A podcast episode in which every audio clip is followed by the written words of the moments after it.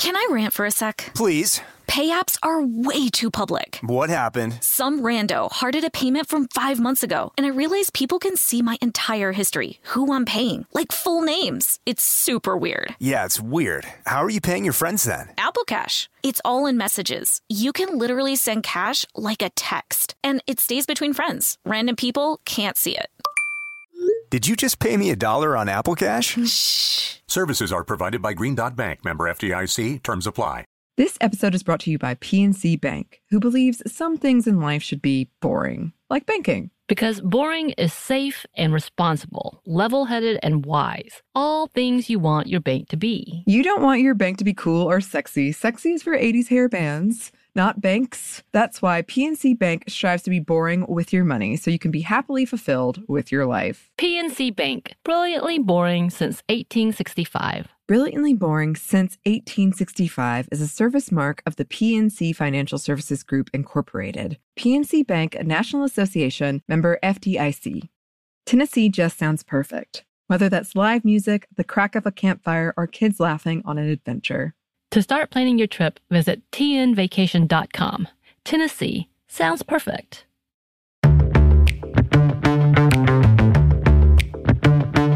Hi, this is Annie, And this is Bridget. and you're listening to Stuff Mom Never Told You.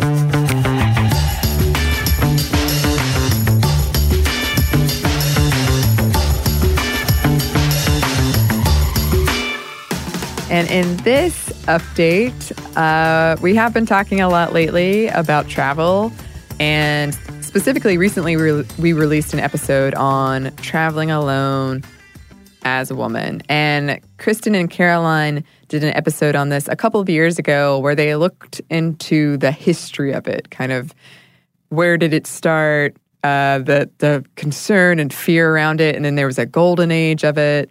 Um, so kind of a history bent to maybe give more context to the modern day stuff that Bridget and I talked about in our recent episode.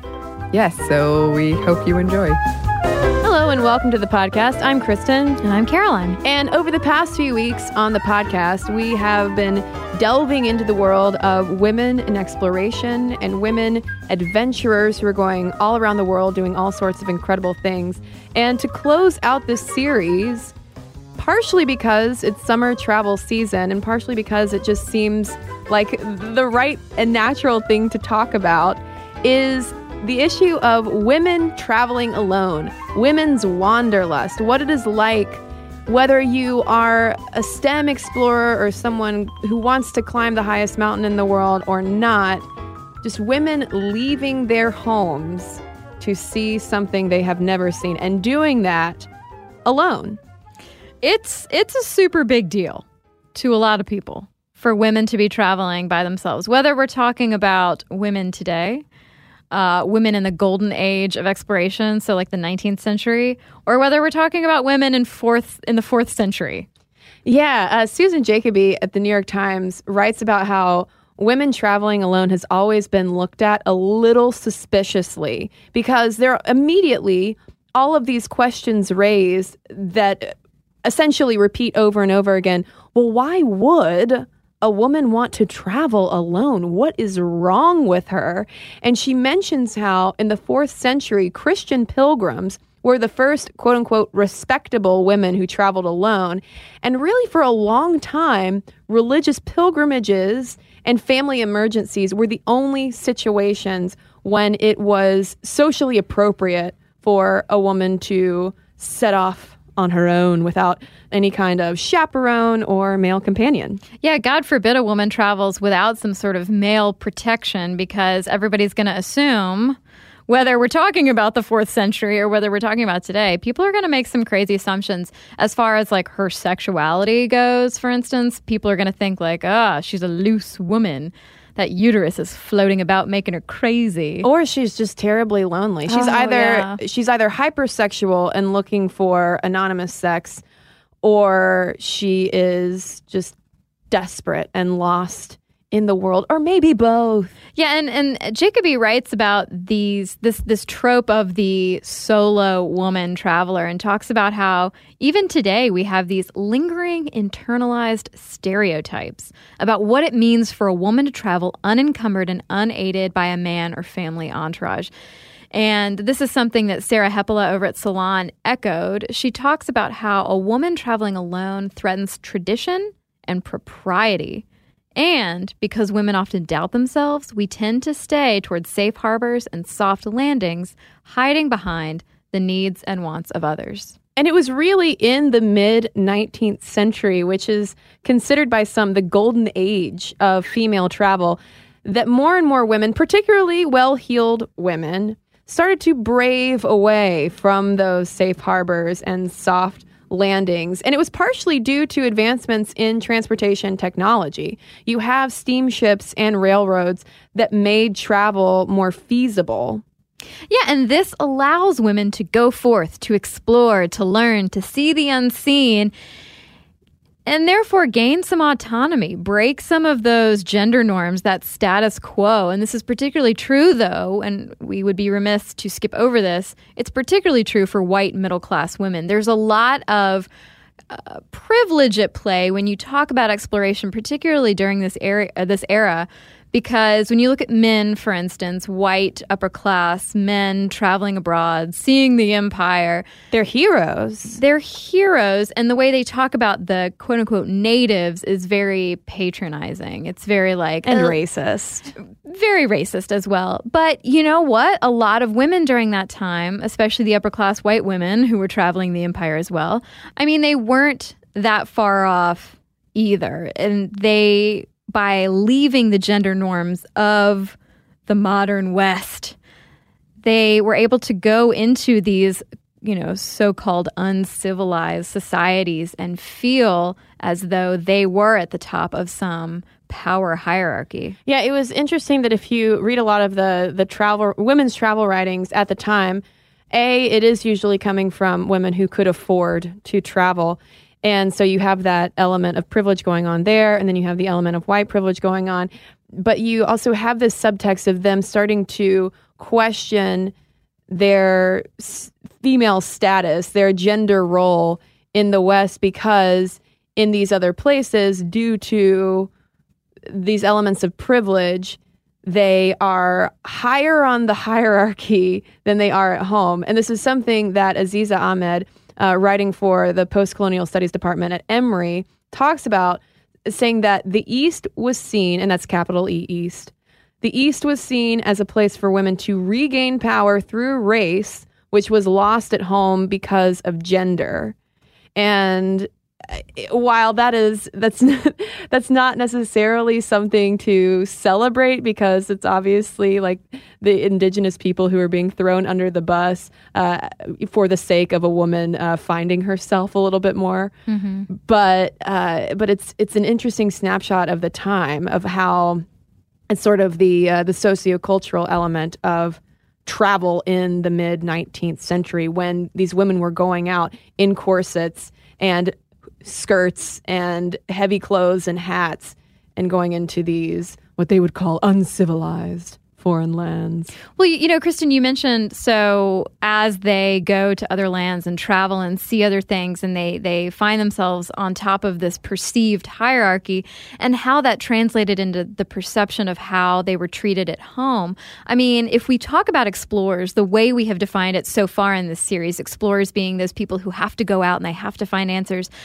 I mean, it's not as if women who did and wanted to research it's not like they were welcomed into explorers groups. So a lot of the time, if you were a woman who had scientific or mathematical or anything leanings, you you kind of did have to pick up and leave and go elsewhere to perform research. Yeah, this was a lot of kind of anthropological research happening under the guise of just being a wealthy woman traveling. Mm-hmm. And there were a lot of popular women travel writers at this time, which is, which is a little surprising that they were so well received, but I guess it was because they were bringing back news of an unknown land. And mm-hmm. so you mm-hmm. have people like Isabella Bird, Lady Mary Wortley Montagu, and Mary Kingsley, who wrote a lot and made their names in their travel writing, which again tended toward objectifying indigenous people and their quote unquote savage ways. And talking about these women's writing, um, a lot of the time, and I'm not saying that this applies specifically to the women Kristen just cited, but a lot of the times these women travel writers would sort of maybe embellish a little, maybe make the native peoples seem more savage or uh, sort of outside the norm than they really were. And so these travel logs attracted a lot of attention. And uh, Rachel Friedman over at Bitch cites Lady Helen Dufferin's 1863 satiric Lispings from Low Latitudes, which basically makes fun of this trend of women travel writers and their travel logs.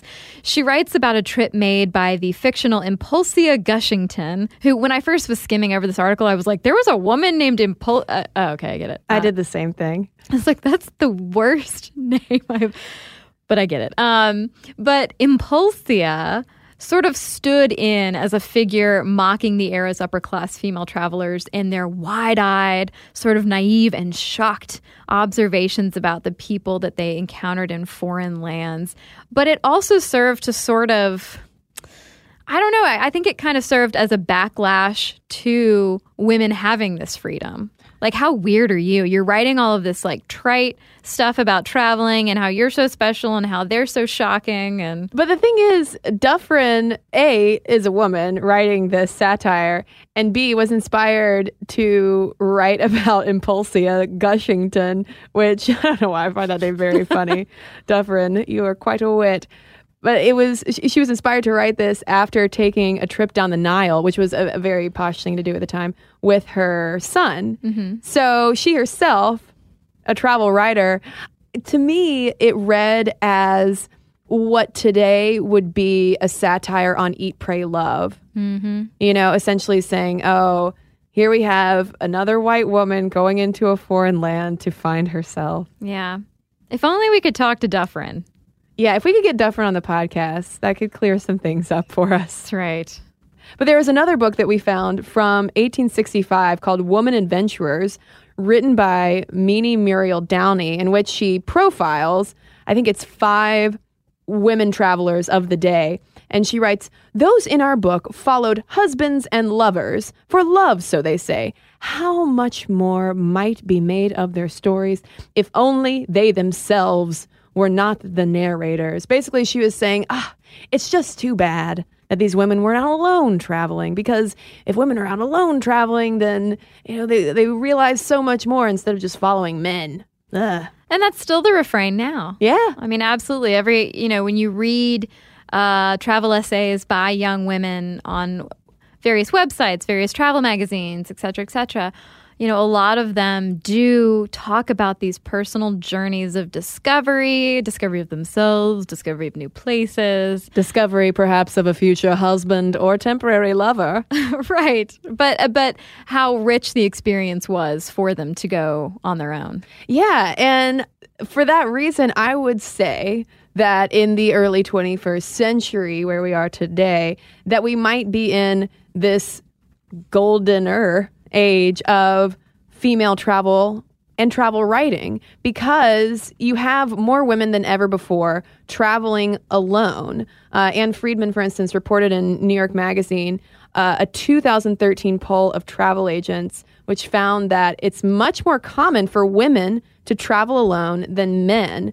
And 73% of the agents they polled noted that more female travelers embark on solo trips than their male counterparts. And the average age of a solo traveler is not the young woman fresh out of college, but a 47 year old female. Yeah, usually, uh, you know, something has happened in her life that's pushed her out on this journey, whether it's just divorce or maybe the death of a loved one or parent. And I mean, I, I think those reasons, even if those are things specific to a certain age group, I mean, I think that those major life changes are what push a lot of people out into the world on a journey of discovery. And that reminds me of uh, reading that bitch article by Rachel Friedman, in which she talks to a travel expert who started leading workshops for women travelers. And her main demographic was women in their 40s and 50s who, yeah, had like hit some kind of dramatic point in their life and just felt the need to flee. And I've felt that before. Oh, yeah.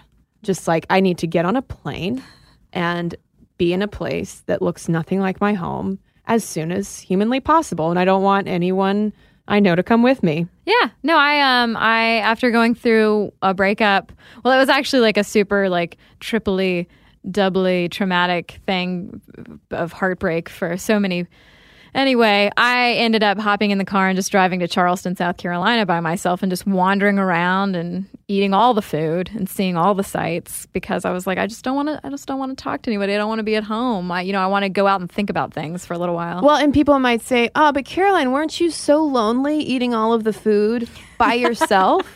no. No. Yeah, I did a similar thing after a friend of mine died in a very tragic car accident. And my knee jerk reaction was to go to LA. I'd never been there before. And I went for my birthday. I also prefer to spend my birthdays in places I have never been before because it just makes planning so much easier. And uh, like you, I just wanted to be alone. I didn't want to be around anyone. I wanted to observe and sort of just be alone with my thoughts. And it felt, and it was lonely at times when you're surrounded by a lot of people, especially I think if you're in more of a touristy area. But it was a good kind of loneliness. Yeah, I think that's that's the thing. I, you know, I um I took a trip. I I did study abroad this semester after I graduated college, which is weird. But that summer, I went to England and then after everybody else went back to school, I stayed over there by myself for a couple weeks, just traveling and seeing the sights. And yeah, you get these like pangs, especially around mealtime. Like, "Oh, I wish somebody was sitting across the table from me. But it's it's so nice also it's it's it's a good feeling it's like pressing on a sore muscle almost that you're like i'm doing something for myself i'm focusing inward i don't know not to sound too eat pray love about it But speaking though of Eat, Pray, Love, one of the reasons why we're seeing more women travel memoirs than ever before, it's become this hugely popular genre, is largely due to 2007's Eat, Pray, Love by Elizabeth Gilbert. And I read Eat, Pray, Love. Mm-hmm. It might have been because I was also going through a breakup. So reading the book was perfectly timed, but I enjoyed it. oh yeah i I know it gets a lot of flack, but i I loved it and i cried Yeah, and I think it. I think it gets a lot of flack from uh, people who don't want who want to distance themselves from anything that even looks or smells like chick lit. But uh, Elizabeth Gilbert is a very respectable writer, and while there are more high-minded books out there. I think I enjoyed it. I've never seen the movie. I heard it was I- terrible, but yeah, I, I've seen parts of it on TV, and it's it's not great. But yeah, I, I think um, I don't know. I, I think people need to not to get off on a tangent. I think people need to lighten up about the book. It's her journey. It's her story.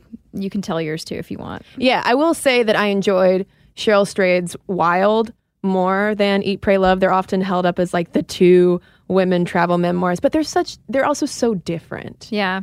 and written from like very different times and places. And Cheryl Strayed goes out and hikes the Pacific Crest Trail, which is far different than eating lots of pasta in Italy. Yeah, and I mean, people forget that women don't all have one voice. Although a lot of times, if you are a woman travel writer, you're expected to have the voice of other women travel writers. And so often, women who write these books or these essays are expected to write about their transformation, the the personal journey, the the emotion, and not that that's bad, not that they shouldn't, but it is interesting to see the contrast between what women do write and are expected to write versus what men are expected to write and what they end up publishing. Yeah, I, I feel like uh, women's travel memoirs are also expected to spring from a place of extreme heartache and despair, whereas we can jump right in with a man on a road in the middle of his travels. At least that's what Lavinia Spalding, who was the editor of the 2011 Best Women's Travel Writing Anthology, reported uh, she said a lot of travel writing by men is focused on what I saw, did, ate, where I went, what goal I accomplished, whereas with women, it's who I met, what I learned, how I felt, how I changed. And that might be due to men and women maybe traveling different, maybe traveling for different reasons. Um, but it also might be due to editors and publishers sort of pushing women travel writers in that type of way. Well, this this got me thinking about the travel shows, what types of travel shows I enjoy watching, and like I will watch for thirty hours at a time Anthony Bourdain, but um, I cannot stomach Samantha Brown. And I started thinking about, it, I'm like, oh no, am I a woman hater? Am I a self hater? What's going on? Oh no! And then I thought, no, no, no, because I would watch a women a women's travel show too if it were led by a woman who was also like Anthony Bourdain, or like, maybe led by two feminist minded young podcasters. Huh. But like if you put Janeane Garofalo on an airplane and sent her overseas, I would totally watch that. I'm not as interested in what Samantha Brown is selling, you know. But, But does she is it because she has more of a like a gender stereotypical approach? Is that what it is? I don't know what it is. I maybe she's more touristy and more like, "Hey guys, like pack your fanny pack or whatever." Whereas Anthony Bourdain's very much like, "I'm going to go into this back alley squid shop and I'm going to eat a bunch of squid and then I'm going to go to a bar with the squid shop owner." You know, it's it's very much more of like a more of an off the beaten path type thing. Well, and that's such a good distinction to bring up between the traveler and the tourist. Because Yeah. the tourist is what you never want to be. But the traveler is the person that we, you know, they, that you want to sit next to them at a dinner party and hear all of their tales. Whereas a tourist, Right. you're going to be like, oh, no. Well, also, I, I think because we still, even today, uh, there is the danger of falling into that trap of still looking at people in the country you visit as like an exotic other. Uh, you know, and so there is that danger of falling into that trap. And I, I, I feel like, and maybe I'm wrong, but a tourist is more likely to fall into that trap versus someone who is a traveler who is more willing to, more willing and desirous of jumping into that culture, learning all that they can, not looking at it from like a patriarchal, you're this exotic other I have to to encapsulate somehow and put into a box, but I want to join you. Yeah, or I need to come and change your problematic gender norms that I that that I feel are like hyper repressive. Instead, a, a traveler would go in and say, "Oh no, actually, I am going to go hang out with the women and see how they live their lives, Yeah. and not try to insert myself into uh, into their way of life, but rather absorb it and learn about it." Mm-hmm.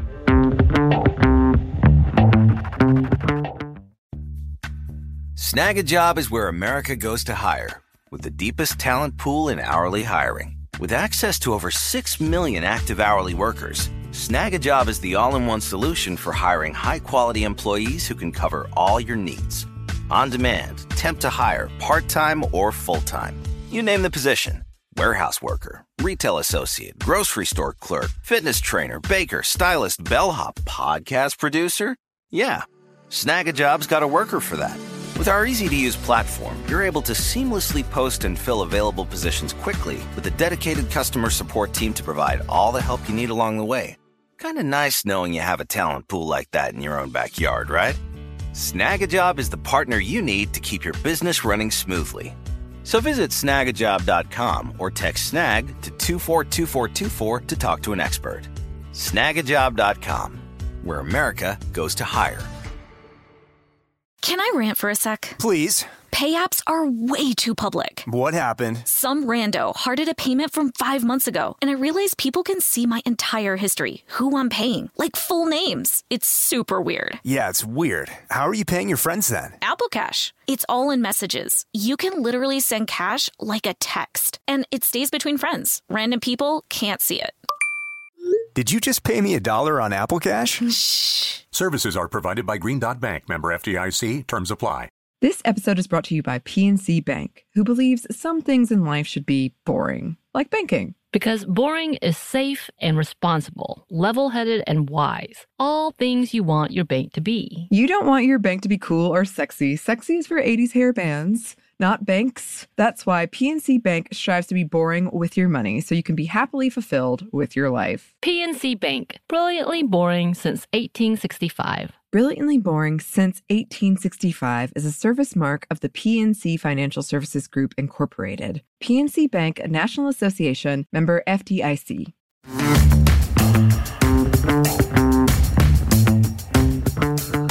But getting back though to these differences in at least how travel writing by men and women is marketed, Strayed herself has talked about how male travel stories are often seen as universal, perhaps because of the thing of how they tend to focus on, you know, what I did saw ate.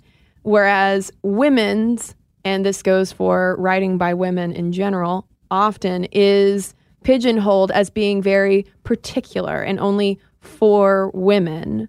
Um, and that's one reason why, when she was uh, writing Wild, she pushed for a gender neutral cover. So if you, uh, you know, if you have a copy of Wild, you'll see that there's a boot on the front. She was like, I wanted, I didn't want men on the subway to be embarrassed having my book out reading it. Yeah, a lot of women authors out there, travel writers, talk about how everybody wants, everybody goes to pink first. They're like, let's make a pink cover. One author talks about how, well, I finally succeeded by getting a yellow cover.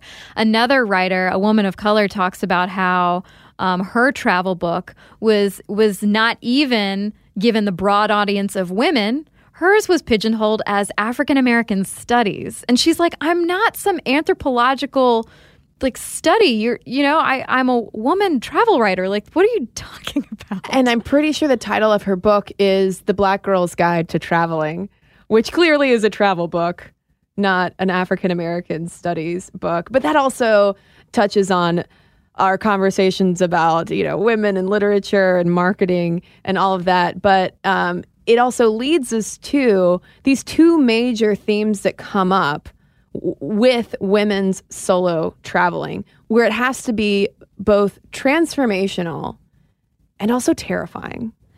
And so that first theme of transformation is one that we've heard a lot about. We've already talked a lot about it that often a woman's journey that ends up being whether it's published or whether it's just, you know, a woman who's not a writer going off and traveling, it's often sparked by some emotional moment in her life or something, something like heartache or trauma that sets her off on this journey of self-discovery.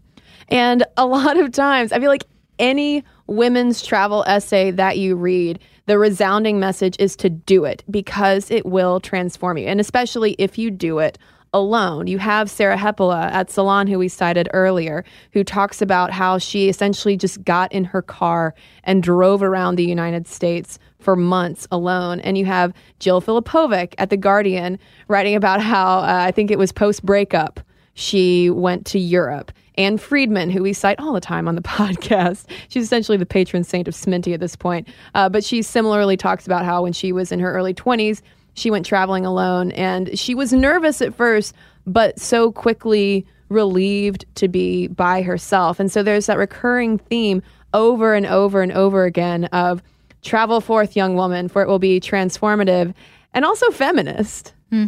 Absolutely. Even Toby Israel at Salon talks about female hitchhiking, about how you as a woman, uh, you know, are much more likely to be hit by a car than you are to be killed and raped while hitchhiking. And so she talks about how that was a major she she overcame a major hurdle of fear and trepidation when she decided to accept that first that first hitchhiking offer and how even though there were some bumps along the way that she was so glad she did it.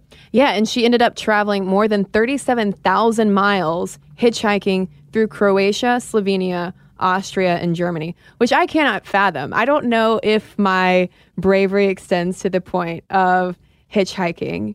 Because whether you're male or female, you know, how many times have we been told since we were wee children to never accept a ride from strangers? Yeah, uh, yeah, I, I don't know. I don't know. She she does point out, like we've already said, she does point out that she had this double pronged privilege of being female, so she was not threatening to people who might stop and pick her up. Also, people like couples and grandparents would stop because they felt protective of this young white woman out on the side of the road, but also that whole white thing where she uh, enjoys the privilege of being a white female. And so, you know, other drivers don't, you know, feel threatened or whatever. So Yeah. she, she points that out that they're, it's not the same for everyone. Right. Um, but what does seem to be the same for a lot of solo female travelers, at least according to a 2002 study out of the University of Florida, is that yes, indeed, setting out on your own is empowering. These researchers talked to a number of women who had traveled on their own, and they found that the women described the experiences as liberating, not terrifying, even though we're often warned over and over again that, oh, if you are a woman traveling alone, you had better watch out. You better put on a ring. Better get a rape whistle. Get two. Get two. and keep it in your mouth at all times. yes, get some bear repellent because it is a grisly world out there. I mean, I think it's I think it's funny that they even studied this. Well, yeah. I mean, and they found too that after traveling alone, these women still prefer traveling alone because it gave them more opportunities to make new friends. Because uh, when I went, for instance, uh, I went on study abroad in college with one of my best friends, still one of my best friends. And we had so much fun together and we made lots of memories. But there were also times that I know and like recognized as it was happening that we were kind of so caught up in like our own friendship with like doing things together that we weren't mm-hmm. making really friends outside of ourselves, which Yeah. could have been cool. There, I mean, we ended up doing that more once we had been there for a little bit. Um, but I think there there can be some missed opportunities. Yeah, like I um when I was by myself over in England and Ireland, I lost my luggage. I didn't lose the luggage. The airline lost the luggage. And so I get to Ireland after being awake for 36 hours and I'm feeling a little down in the dumps because I don't have any underwear. You know, like I have nothing and I'm by myself and it's raining because it's Ireland. And I'm just like, oh God. So anyway, I, I'm walking up to Trinity College in Dublin. And who should I see but this girl that I did study abroad with? And I was like, oh, oh, you stayed too. Hello, can we be best friends for the next couple of hours? And so she and I um, went all over the city. We saw a bunch of things together. We ate together. We talked to a bunch of like the local restaurant owners and got into a bunch of great conversations. We eventually uh, went our separate ways, but it was great to have that experience of kind of enjoying a foreign country and a new city with someone, so you could rely on that that extra presence, but then taking your own way and then diving deeper into all of these things you want to learn more about. Yeah, I've never traveled abroad by myself. I've gone places in the US, but usually I have some point of contact, whether I'm staying with a friend or, you know, somebody to call, someone to meet up with, because there comes that point of the free time. The after the sun sets, and is it safe to go out? Where do you go and eat alone? Yeah. It can be, I mean, it can be kind of eh, nerve wracking. Yeah. And I mean, that leads us into the next major theme of anyone discussing women traveling alone, which is danger, danger. You've got to wear all those rape whistles. Don't go out after dark. Certainly don't go to clubs. Like, watch your back. Don't stay on the first floor of a hotel. And while there is merit to a lot of the travel advice, I mean, certainly don't be stupid, but you don't want to do stupid things at home either. Yeah, I mean, when you look at the statistics of how dangerous travel for women actually is compared to how much we hear about how what a- what a terrible idea essentially it is mm-hmm. because we're just like putting ourselves at risk for the worst possible things to happen to us. Apparently there's such a vast gulf between the reality of traveling alone and what we are warned about traveling alone. And that's one reason that women are likelier to plan like to overplan excuse me their itinerary because we're so nervous about that free time because everyone's mm-hmm. been telling us that we're going to be murdered and or raped. Well, I don't know. I mean, I think, I mean, not to totally go off on a tangent, but I, I think that having that free time is so awesome.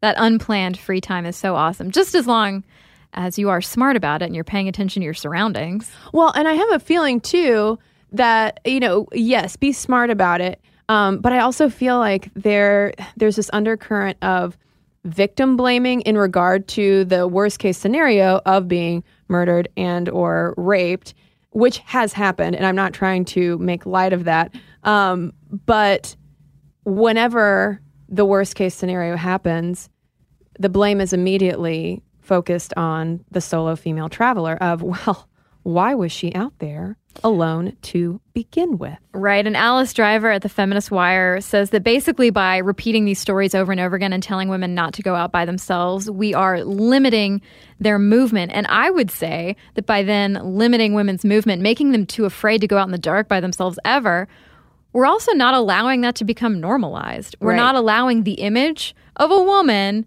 at a cafe at night or at a club or wherever she is at night by herself. We're not allowing that to become normalized. Well, and then there's also this deeper level too, as the New York Times talked about, um, of how if and when a white female traveler in particular, if something happens to her, it's often amplified by the media, which makes individual incidents seem like part of a larger pattern.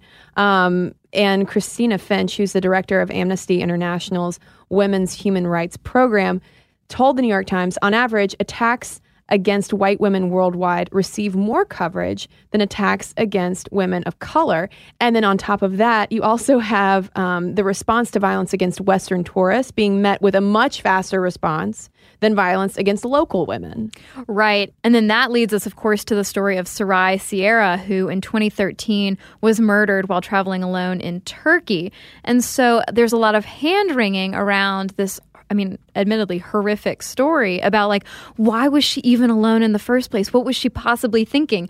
When in reality, like, I, and and it got a very fast and strong police response in Turkey but this was a guy, this was like a crazy homeless man who tried to kiss her and she fought back and then she threw a rock at him and he bashed her head in with a rock basically.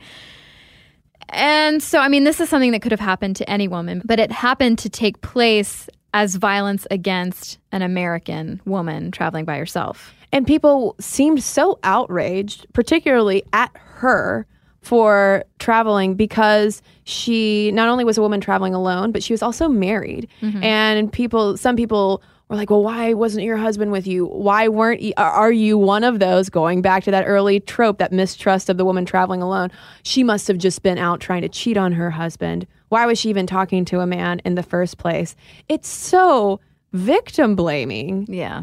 but more level headed responses to that admittedly horrific incident is the fact that when you look at things like domestic violence rates, murder rates, and sexual assault rates in the US, a lot of times there is a statistically greater chance of the worst case scenario happening at home rather than abroad. So, in Sierra's case, for instance, according to data collected by the US State Department, which keeps tabs on violence against American tourists, it found that there had been three murders of U.S. tourists in Turkey. And I think it was either a five or 10 year long period. And Sierra was a New Yorker, which meant that in 2011 alone, there were 502 murders.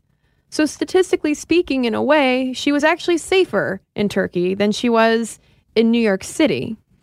Right. And when we look over to Daisann McLane, who's the former New York Times frugal traveler columnist, she talks about how she has actually felt safest in countries that tend to have a more patriarchal or repressive society because those cultures tend to have lower crime rates and the local women tend to be more protective of traveling women, particularly those women that they see traveling by themselves. Now, obviously, in those kinds of societies, women travelers need to pay attention to the clothes that they're wearing. They need to be respectful of the local customs and not just try to bulldoze in and say, free the nipples. I'm just going to come in here and change everything.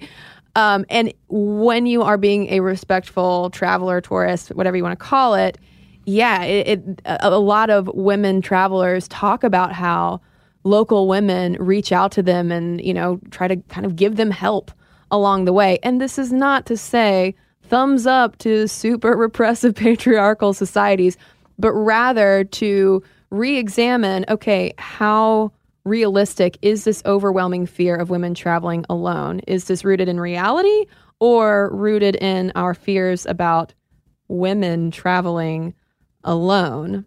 Because I think one of the biggest fears, um, and, and I've felt this fear before as well, of traveling alone is the risk of sexual assault. We made a joke about rape whistles, but I think that, you know, putting yourself out in the world in a in an unknown place does can, can make you feel very vulnerable.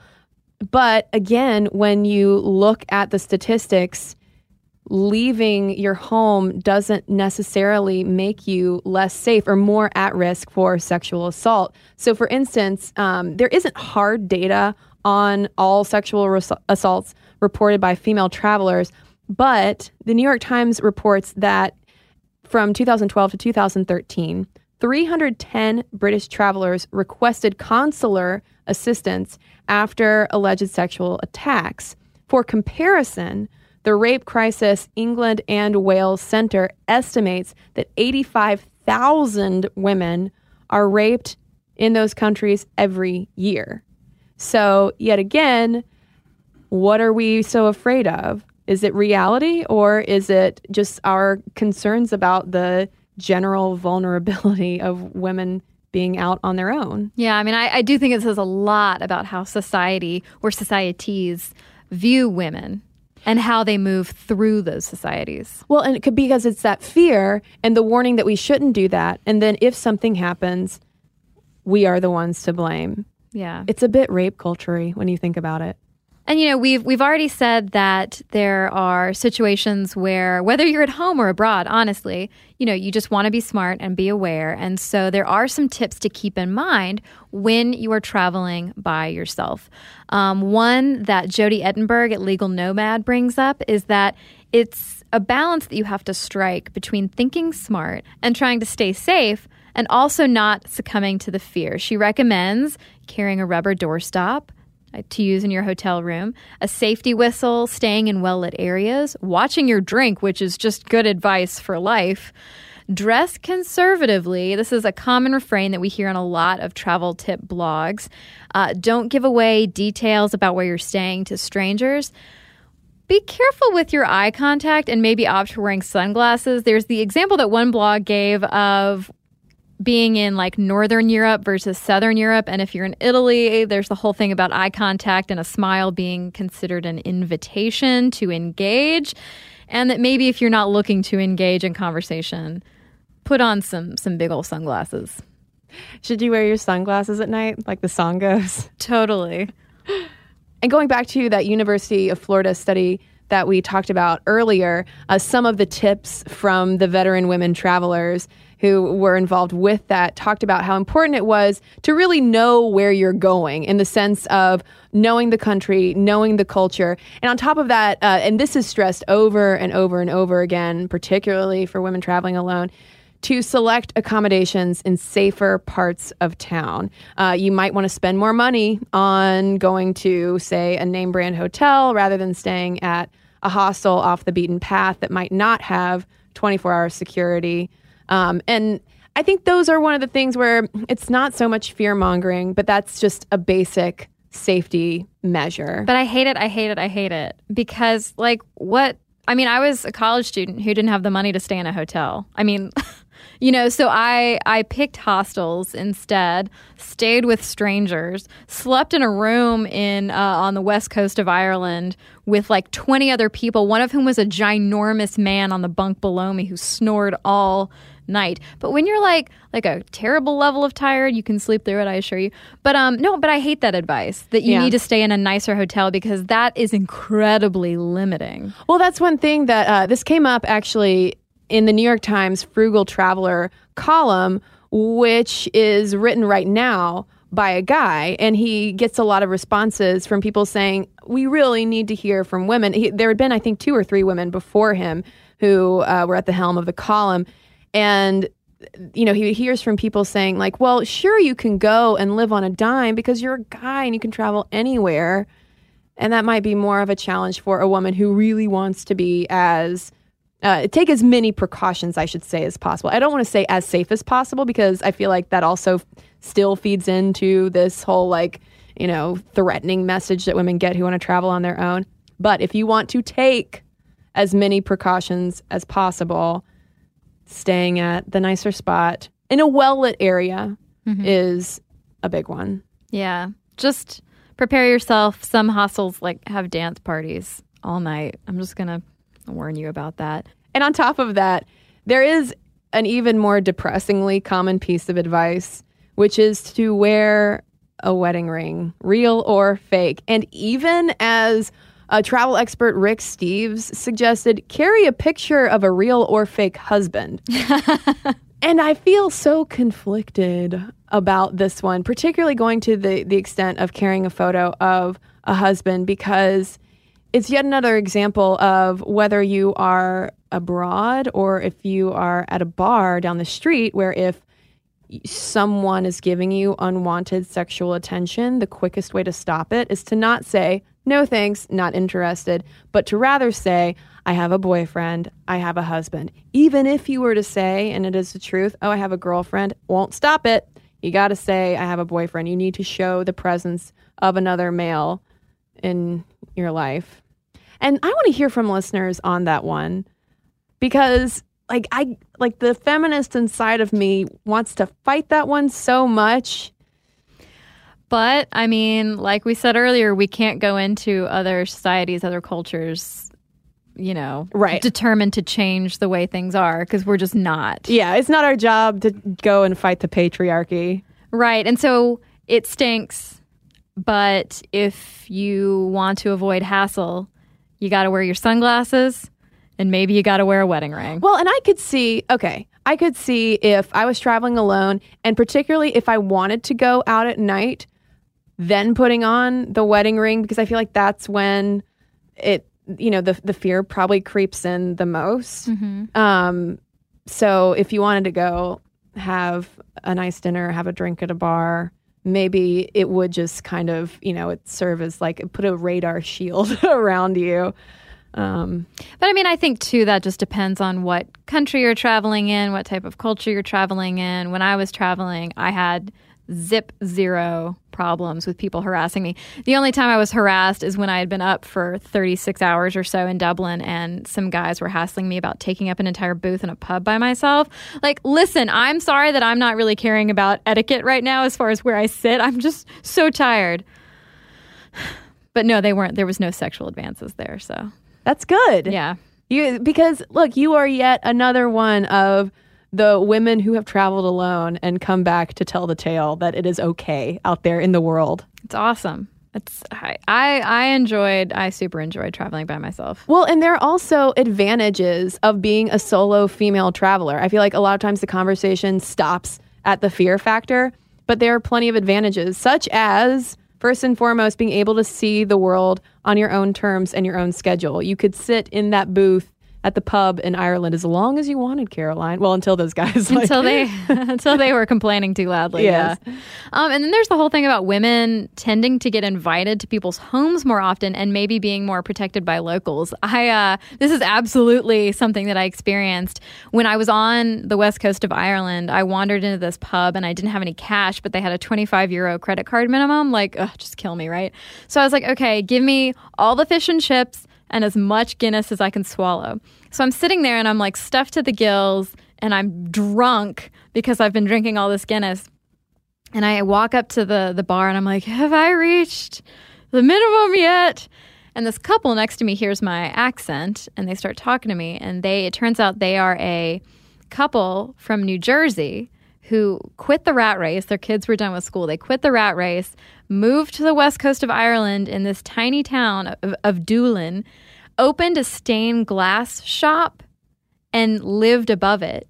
And they were so sad to hear my story about losing my luggage and that all I wanted to do was take a hot shower after a day of traveling. That they were like, "Well, wait here," and the wife ran back to the the house and got me a towel so that I could shower that night. And we just sat there at the bar and talked. Turns out their son, I don't know if he still is, but was a police officer from around where I am from in Georgia. So Small world. very small world. But I think there is something to be said for being a woman traveling by yourself being open to those experiences, I think it's important to not shut yourself off, but to look and feel open to talking to strangers Absolutely, because you never know who you're going to meet in a good way. in a, in a good way. Yeah. Um, one tip that was brought up by traveler Emily Barron talking to the New York Times Frugal Traveler was that one other advantage you might not think about of being a woman traveling alone is that you are likelier to have a tampon on mm-hmm. you. And she talks about how tampons can serve as the, you know, build the bridge between you and local women because I mean, we've all been there. Mm-hmm. If you are in a situation where your period came, you don't have a tampon, and the woman who has one and hands it to you, it's almost as if you can hear the angels sing like that. Oh, and you're bonded Yeah. immediately. And also, if you break your nose, you can shove one up your nose too. Yeah, there are all sorts of survival uses for tampons. If you don't believe me, Google it. It's true. So, I mean, and guys, obviously, you can carry tampons too. It's just, you know, it might be if a guy hands a woman a tampon, a local woman a tampon, I don't know if it would necessarily be a bridge builder in the same way that, as if you or I were to hand her one. That might halt the conversation. Yeah, yeah, it could a little bit. Um, and then on top of all of it, the advantages obviously are just the confidence building, the personal transformation that we hear about so often. You can go, you can eat, you can pray, you can love if that's what you so desire. That was my mom telling me about that. Yeah, I, I absolutely, I absolutely encourage people to do it. And there's plenty of resources out there for you to learn about traveling, whether you're traveling solo with a friend, whoever. If you want to go do this as a lady explorer, Yeah, there are so many women focused travel sites and travel magazines. Caroline, didn't we read that women traveling is so hot right now? Yeah, Consumer Affairs quoted uh, someone as saying that it's the new trend in travel, to which I said, wrong. But yeah, it's good to see that, that more people are actually paying attention to this this section of the population. Yeah, apparently that woman had never heard of Impulsia Gushington. That's right. You know. But yeah, there are all sorts of websites out there for women specific travel tips, such as Women's Adventure Magazine. There's Wanderlust and Lipstick, which I know the name might sound a little hokey, but it's actually a really good resource. There's Black Girl Travel. There's also You Go Girl, which is from the author of the Black Woman's Book of Travel and Adventure. And women on the road, et cetera, et cetera. I mean, really, mm-hmm. it's all just a Google search away. And what's so encouraging, I think about it, is that when you Google like these types of resources for women, there's so many different kinds. There is stuff that's on the the girl group side, so you're going with a lot of women. It's the journey of self discovery, all the way to like the rustic strike out on your own to climb that mountain. So there's there's just everything in between, and I I like how people, whether you're a woman entrepreneur starting a group like this or whatever, I like that the fact that women are different is being recognized. Yeah, yeah, we want different things and we enjoy different things, and that's fantastic. And I just love, though, I, I've honestly really enjoyed just sitting here listening to your travel stories that I've never heard before. And I love hearing and reading other women's travel stories as well because. Not to sound cheesy, but they're very inspiring. Yeah. You know, because it can be, I've been fearful before about hopping on a plane and going to the other side of the world. Probably why I've never done it alone before. But I tell you what, Caroline, after this podcast, I am ready to go somewhere. Do it. My boyfriend might be like, hey, whoa, where are you going? you and I should just go and then we'll just split off and come back together at the end of it. yeah. Yeah. And then, and Podcast then journey. swap our swap our stories. But now we want to hear your stories and not just women, any solo traveling adventures and photos we would love to read and to see. So please send us all of them. Mom stuff at howstuffworks.com is our email address. You can also tweet us places you've been, pictures at Mom Stuff Podcast. You can also message us on Facebook And we have a couple messages to share about our episode on World War II and Rosie the Riveters. Snagajob is where America goes to hire, with the deepest talent pool in hourly hiring. With access to over 6 million active hourly workers, Snagajob is the all in one solution for hiring high quality employees who can cover all your needs.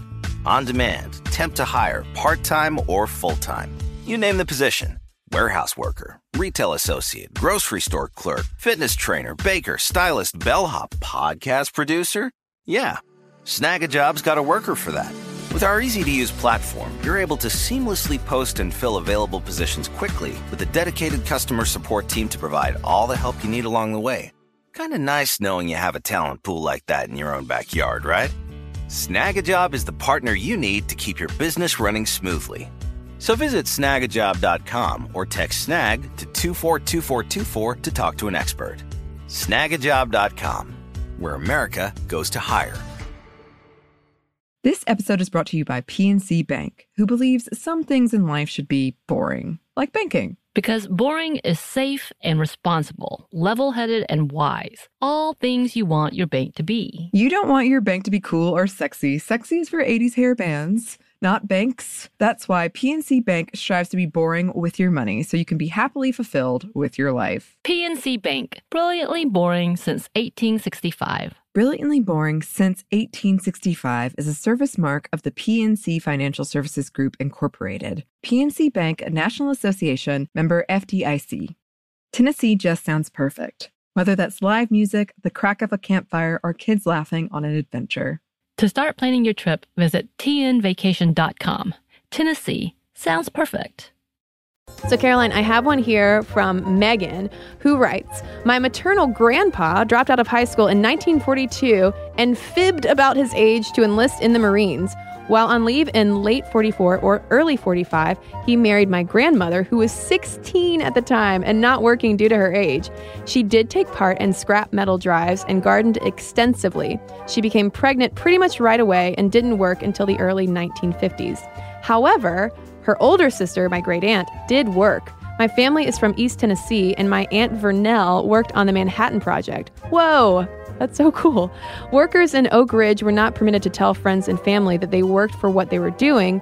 Maryville, where my family lives, and Oak Ridge are some 30 miles apart, and it's possible my family wasn't aware that the secret city existed. My aunt has told me that none of the workers, including her, had any idea they were building bombs. Each line of production was subdivided and kept hidden from the other lines. And when the war ended, she married her soldier boyfriend, had a couple of kids, worked as a hospital nurse, and collects a pension from the government for her help in aiding the war effort. Their oldest sister was a war nurse and has unfortunately passed away. I know I've heard some of her stories, but at the time I was too young to realize the significance of what I was hearing. Whoa. Yeah, so thanks so much, Megan, for sharing those stories. Aunt Vernell. Well, I have one here from Laura. She says, My great aunt, who I used to love to visit, worked during World War II in a more unusual setting. She was in the Air Force and stationed for at least part of the time in Hawaii, where she drew maps of enemy territory from descriptions given to her by pilots. She was quote unquote older being in her mid 20s at the time. So I got the impression that she had a higher rank than the young men she was stationed with. I believe it was during this time she interacted with some of the higher up people, including Winston Churchill, as they needed to view her work. Also, from what I understand, you can see some of her work today at the Smithsonian.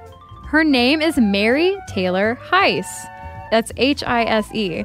So, thank you, Laura. I am so blown away by our cool listeners and their really cool grandmothers. And great aunts. And great aunts, yes. And, well, if you have cool stories about your Rosie the Riveter grandmother, great aunt, or travel stories, we want to hear all of them. Momstuff at howstuffworks.com is where you can email us.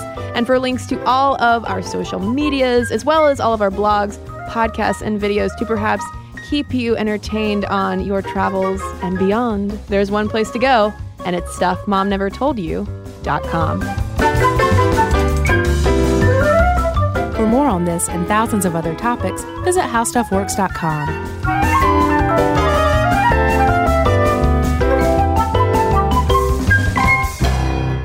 This episode is brought to you by PNC Bank, who believes some things in life should be boring, like banking. Because boring is safe and responsible, level headed and wise. All things you want your bank to be. You don't want your bank to be cool or sexy. Sexy is for 80s hair bands, not banks. That's why PNC Bank strives to be boring with your money so you can be happily fulfilled with your life. PNC Bank, brilliantly boring since 1865. Brilliantly Boring Since 1865 is a service mark of the PNC Financial Services Group, Incorporated. PNC Bank, a National Association member FDIC.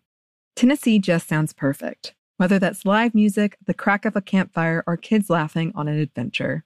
To start planning your trip, visit tnvacation.com. Tennessee sounds perfect.